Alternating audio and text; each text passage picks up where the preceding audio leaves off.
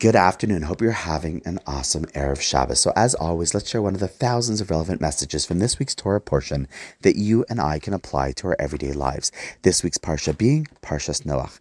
Now, I remember hearing a beautiful Chassidishe vort on the beginning of this week's Parsha, which is so relevant for today.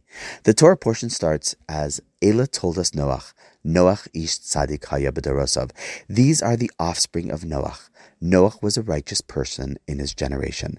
And the question's asked by many, why does it not go ahead and list when it says these are the children of Noach, the offspring of Noach? It doesn't list the no- his, his children. It just says he was a tzaddik in his generation, which was far from that. So I heard explained that the word Noach, the name Noach, comes from the same shorish as menucha, to rest. And so this commentary explains, Eileh toldos Noach, these are the offspring, the fruits of menucha, of having menuchas nefesh, of having a little bit of respite and calmness of mind. Eileh toldos Noach, these are the offsprings of having menucha. Noach ish tzadik haya. Noach was able to be a tzaddik in the midst of his crazy generation.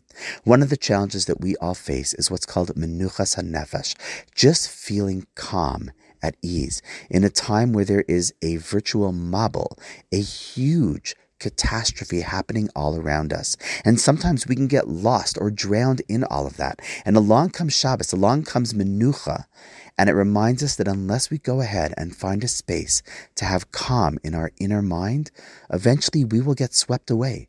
And therefore, Eileh toldos, Noach, do you want to know what the offspring of Menucha, of having a little bit of calmness in one's mind is?